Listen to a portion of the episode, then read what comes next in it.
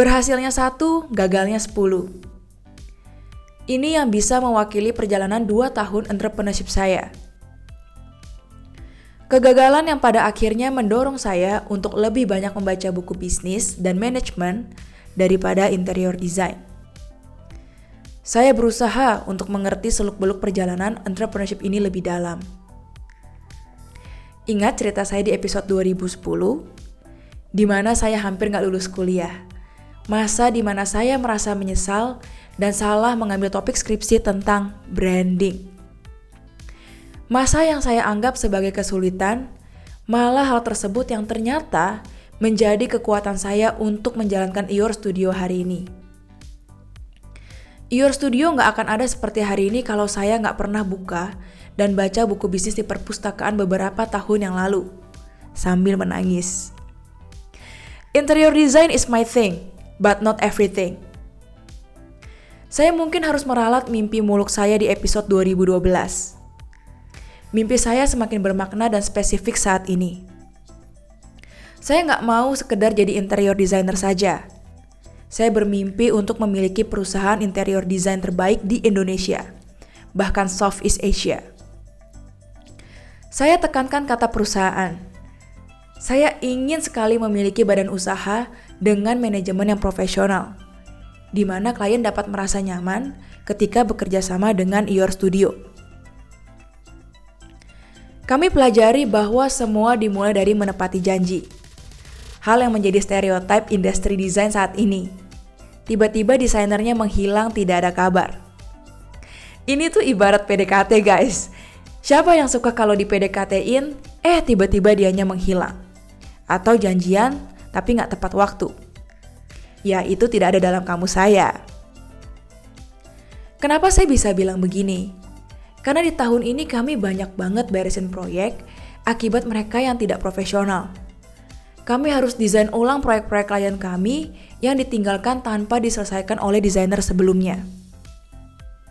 Kalian yang sedang mendengar podcast saya ini, jangan suka hilang mendadak ya. Saya bersyukur di usia 25 tahun saya mulai mengerti purpose hidup saya. Termasuk usia yang terbilang muda. Saya mengerti tujuan saya ditempatkan di industri ini dan saat ini adalah waktunya untuk membuat sebuah perubahan. Kalau kita nggak suka atau nggak nyaman tentang sesuatu, kita harus make a change. Jangan diam-diam, jangan go with the flow, tapi lakukan perubahan. Kalian cuma perlu berani melangkah. Buat saya, entrepreneurship adalah media yang baik untuk saya melakukan perubahan itu. Makanya saya selalu bilang, mulai dari nol tidak apa-apa. Mungkin kita hanya perlu waktu lebih lama sedikit dan menikmati prosesnya. Karena menjadi entrepreneur adalah sebuah perjalanan panjang. Mungkin dalam 10 atau 20 tahun mendatang, kita baru bisa melihat mimpi kita menjadi nyata. Tapi nggak apa, di dalam perjalanan, kalian akan menjadi manusia yang semakin baik kan? Itulah esensi entrepreneurship. Dan bisnis yang kalian jalani hanya akan sebaik diri kalian. Ya, saya ulangi, sebaik diri kalian. Tahun ini kita mendapatkan proyek F&B pertama Your Studio di Bali, di mana mimpi baru saya dimulai untuk mendirikan Your Studio Bali. Saya bermimpi lebih besar lagi, saya persiapkan diri saya lebih dan lebih lagi. Untuk kalian yang bingung visi itu apa, visi adalah ibarat kalian mau pergi ke sebuah negara baru. Saya ambil contoh misalnya kalian tinggal di Indonesia, kalian bermimpi atau bercita-cita mau traveling ke Singapura. Kalian pastinya tahu bahwa ke Singapura harus pakai pesawat terbang. Di sana harus cari tempat penginapan, harus tukar rupiah kita ke SGD, bahkan kalian harus menabung sebelum ke sana. Atau kalian mau pergi lebih jauh lagi, Australia misalnya. Keluar dari wilayah Asia Tenggara, biasanya kita diwajibkan membuat visa sebagai izin masuk ke negara tersebut. Tahu mau ke mana? Namanya visi. Sudah sampai ke sana, namanya visi yang tercapai.